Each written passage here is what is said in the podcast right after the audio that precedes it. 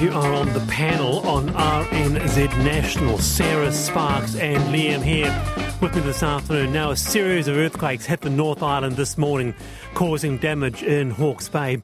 Civil Defence has confirmed there is no tsunami threat. Well, the first quake, magnitude 5.9, hit at 10:16 a.m. was centred at Pōrangahau in Hawke's Bay, Geonetsu. The tremor was 24 kilometres deep, and one of those hit was the Duke Hotel in Pōrangahau. And Robert from the Duke Hotel is with us. Robert, kia ora, how are you? Hey, how's it going? Very well. It's lovely to have you on the show today, Robert. Tell us what happened. Oh, to be honest, it kind of all happened so fast that I don't actually know what happened. For me, I was sitting inside of our office, and my first instinct was to kind of just grab our computers.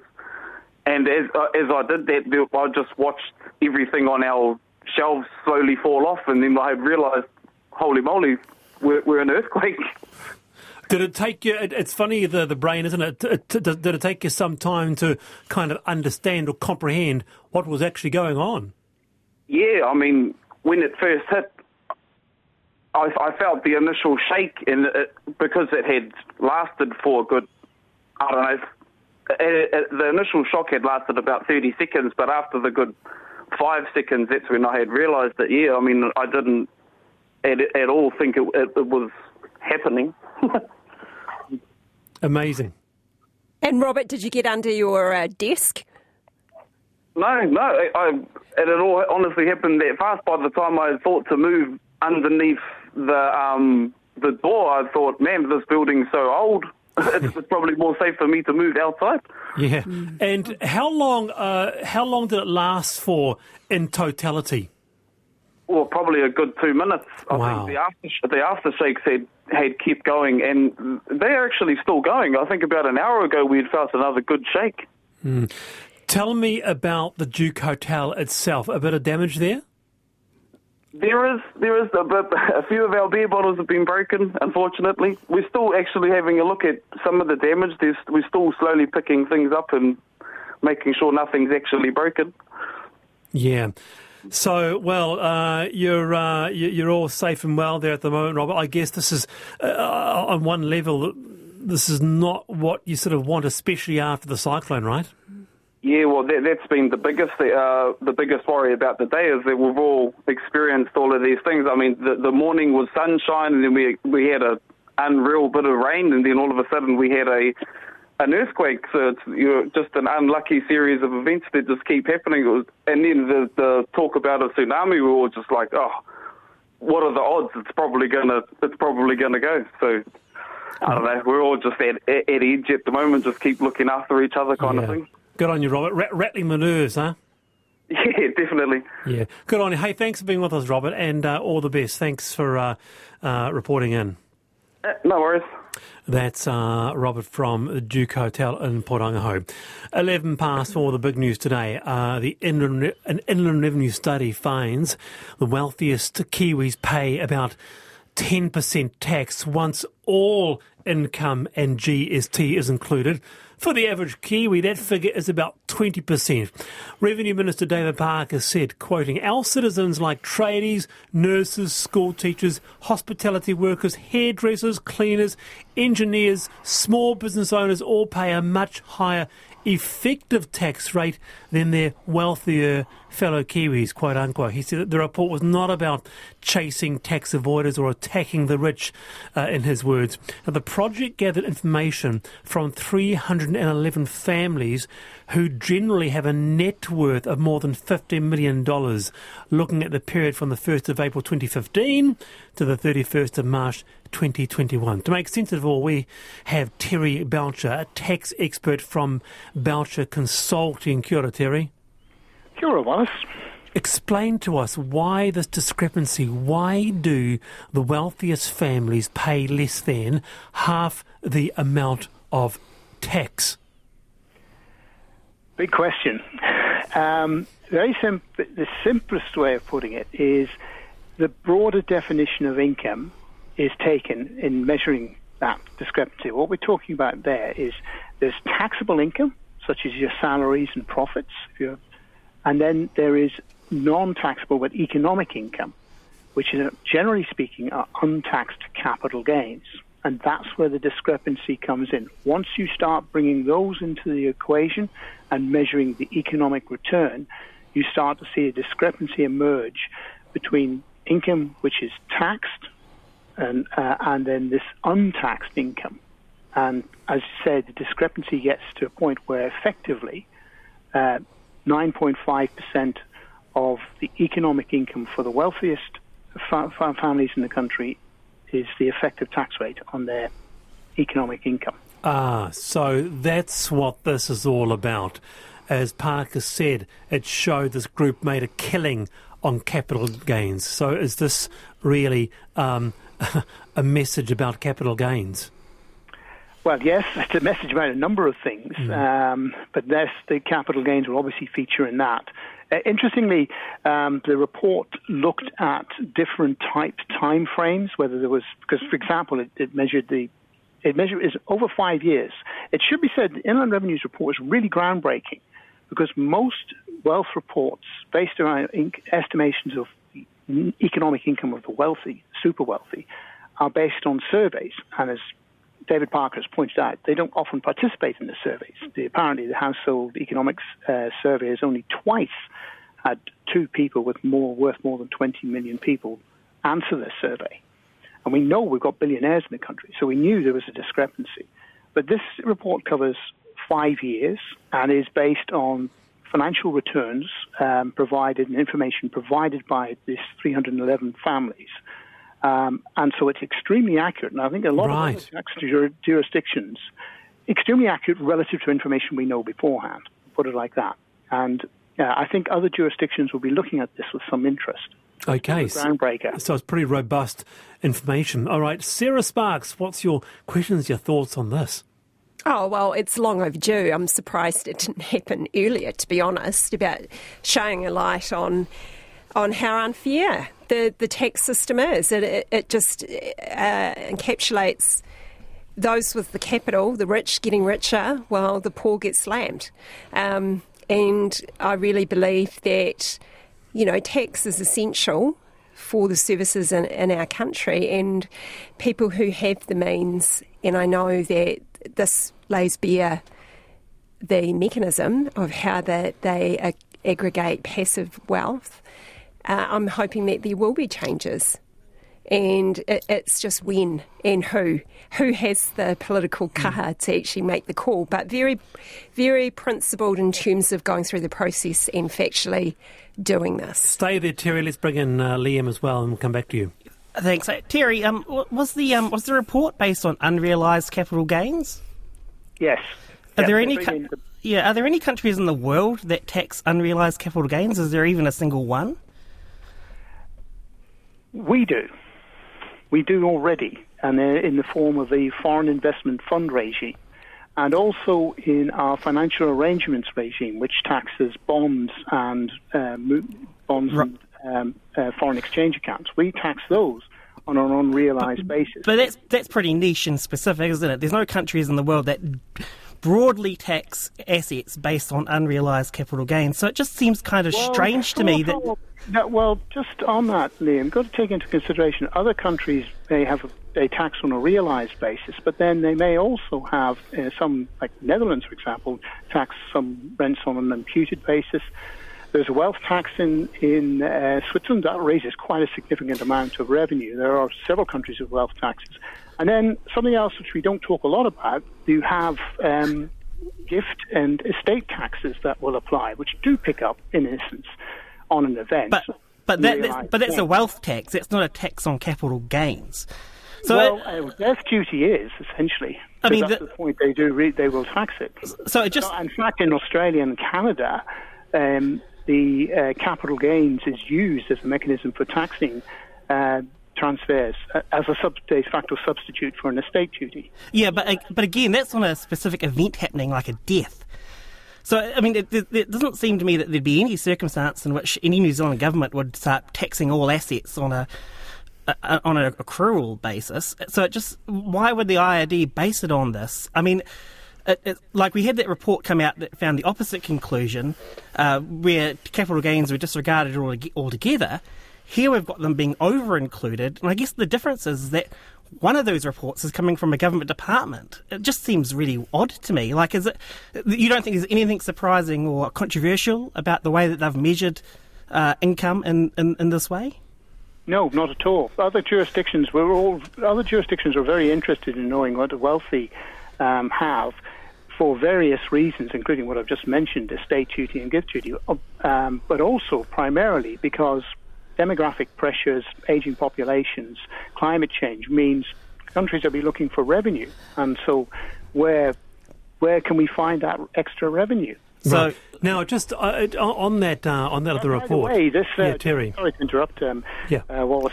This report, in its sort of analysis, that sort of 9.95% of the effective tax rate on economic income, mirrors other reports around the world, such as a report from the White House in 2021, where it said there's 8.2% for the 400 wealthiest families in the United States. And they have an estate tax and a capital gains tax. So, again, it's of interest to many jurisdictions. Right. Now, clearly there's more to come on this. We'll actually might do a second take on this, but just one final comment on what Liam raised, the tax consultancy Oliver Shaw commissioned consulting firms to peer research, to prepare a report on the effective rates of tax, saying, look, most of the tax collected from individuals in New Zealand came from rich taxpayers. The richer they were, the more tax they were likely to pay, and overall found the findings pretty fair. What's your thoughts on that? That report is still a little bit indigestible, to be frank. I find that it seems to be confusing. Yes, that's true, but that's always the case, progressive tax systems. But then you have to bring into relativity the impact of GST, and GST wasn't considered in the Sapere report, and that has a regressive effect, and that's well known. And the report in the Inland Revenue report notes that GST has a particularly regressive effect on the lowest two income deciles, and it then falls away quite significantly once you get to the top decile. Right. Interesting, Terry, yeah. And GST raises a substantial amount of income for us. So, again, you take that into consideration, then the picture changes. Interesting. That's Terry. Kia ora, Terry. That's Terry Baucher, who is a tax expert from Baucher Consulting. Sounds like Liam's on a board that Sarah says yes. It's got to be fairer. 4:20 the panel. Now, removing car parks in the super city is easier said than done. In fact, it's very difficult. Try it at your peril. AT last year made plans to remove on-street parking for some key corridors, making space for other types of transport, removing parking on 240 kilometres of roads over a decade. That's about 3% of the 7,000 k's of roads. That plan, gone burgers. Music to the ears of some small businesses and local shops who want to keep the parking outside their shop. So what's next? Dr. Timothy Welch, Senior Lecturer in the School of Architecture at Auckland University, has written about this. Dr. Welch, welcome. Kia ora, thanks for having me. Is it gone burgers or is it kicked into the consultation grass? Yeah, I mean, the writing's pretty much on the wall here. I don't think we'll see removal of car parks. It was a bit, I guess, controversial from the beginning, and I don't think it's going to get picked up going forward. It equates to about 40,000 car parks over 10 years. I mean, it's a lot, Timothy. That's a lot of car trips that you can't do while you, I don't know, duck in and get some organic almonds from your favourite local shop. Yeah, it sounds like a big number, but if we look at the fact that there's 7,000 kilometers of roads in Auckland and about 500,000 parking spaces, it's a drop in a bucket. And we could use that space on these key corridors to move a lot more people and get a lot more people to local shops with bus lanes and cycle lanes, which have been proven to bring more businesses to local, businesses. It really has. There's been studies all around the world and even coming out of New Zealand that show that there's an uptick in the number of customers and the amount of spending when they can access shops by foot or bike or by bus. So they really do bring more people into shops when they're not by car. It's really limiting form factor to find a parking space and to come in for a single individual. Well, you live in, I think, the CBD or nearer the CBD, Sarah. What's your take on this? Yeah, and I don't have a waka either, I might add. So it's a tricky one because people are... They have a cognitive behaviour. They're used to using their cars, right? But I think it's a good thing. Anything that's going to improve the environment and for us to make that migration to doing things in a smarter way. But also the system has to play its part. So public transport has to be reliable. I mean, I take the ferry from time to time. I do take the bus, got my hop card and the train, close to where I live in the CBD. Haven't actually tried a scooter, but there's various options now. But one thing that I'm very interested in trying are the city hop cars and looking at what can we do with technology now in terms of we've got, you know, the likes of a model like Uber, but what about someone like me? I haven't got a car, but that's on purpose now, and I may not have a car and experiment with different options. So, you know, I think we need to be innovative as well. I would be interested in hearing from a small business, local business. You might even be in your High Street or your Lawn Street or wherever you are in Auckland or otherwise. Does the... pedestrianisation affect your business, and how does it? Liam, this would be an issue in your area as well. Yeah, so I live right on the edge of the CBD of Rongotea, and I tend to walk into the commercial district. But then again, you know, it's a village of 600 people, so it's not really necessarily the same issues that Auckland has. But even in the Big Smoke where I work, Palmerston North, it's really, really interesting because we started our new business in December.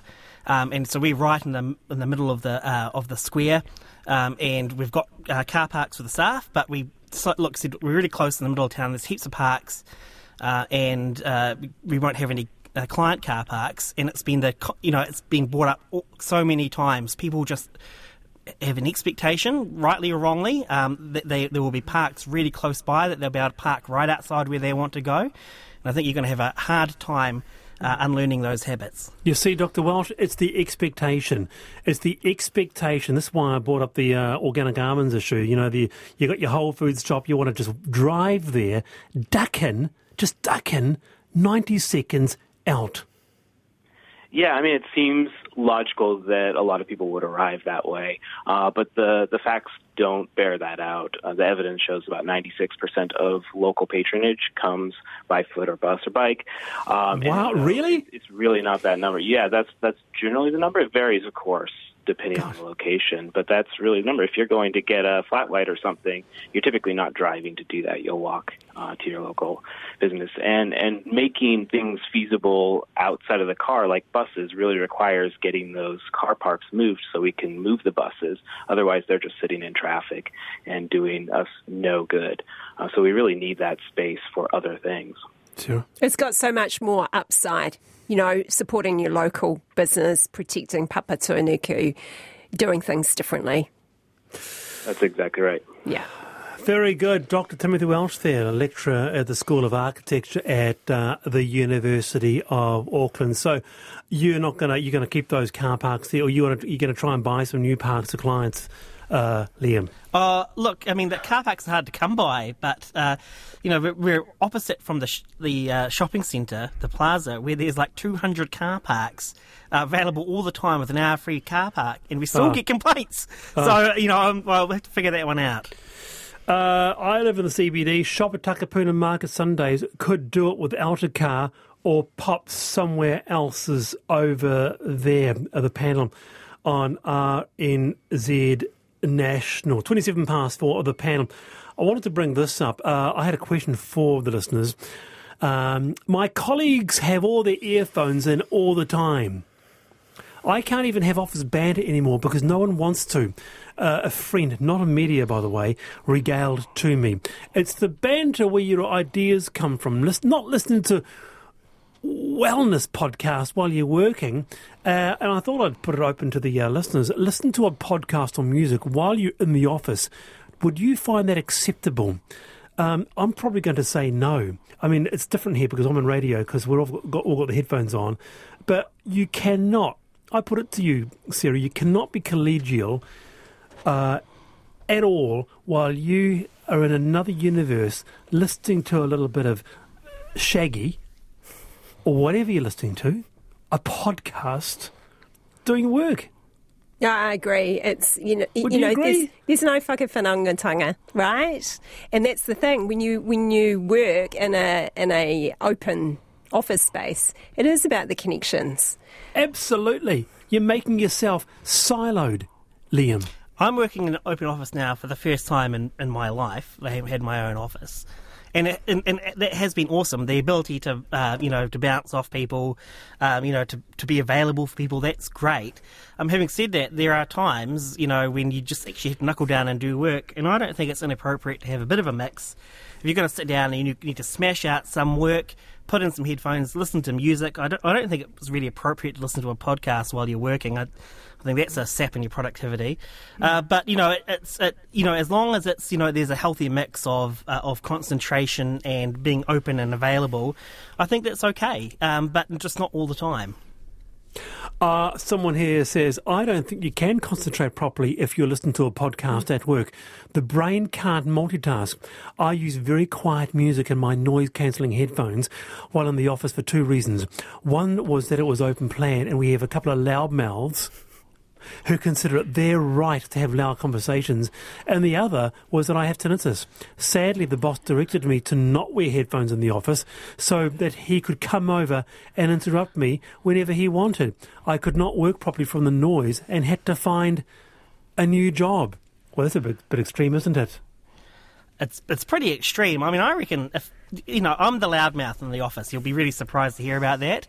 Yeah, very surprised. Yes, yes. And if someone rings me up and I'm having a loud conversation, walking around like I do, pacing, I'm not going to take any offence to someone chucking their headphones on. I'd rather them do that than them throw a stapler at me or something. Fair enough, Sarah, I guess. Fair enough. Well, some workplaces that I've been at, they've got those pods that are great. You can just go in there, and they're quiet. So there's options now in terms of spaces. But I noticed, since COVID, that they've been quite popular because there's a few shared offices that I work out of, and I see them.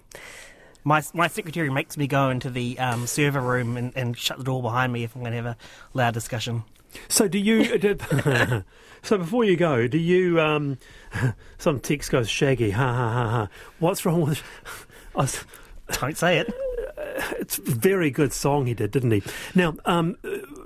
your new offices, how do you encourage productive activity, Liam? Do you have a table tennis table? Do you have any bean bags there in Palmerston North? What do you do? I don't know, we come to work and we work pretty hard, but we have a laugh and, we do the stuff quiz every day, do the Dominion Post quiz. You do what? Well, we work pretty hard. The others do, anyway, when I'm not driving down to Wellington to talk to you on the radio. Did you drive all the way to Wellington to talk to me? Yeah, because they said that my microphone's not good enough and it's better if I come in studio. So you should feel very privileged. You know what? How can we get some of these wonderful Anzac biscuits to Liam? I'll think about it overnight.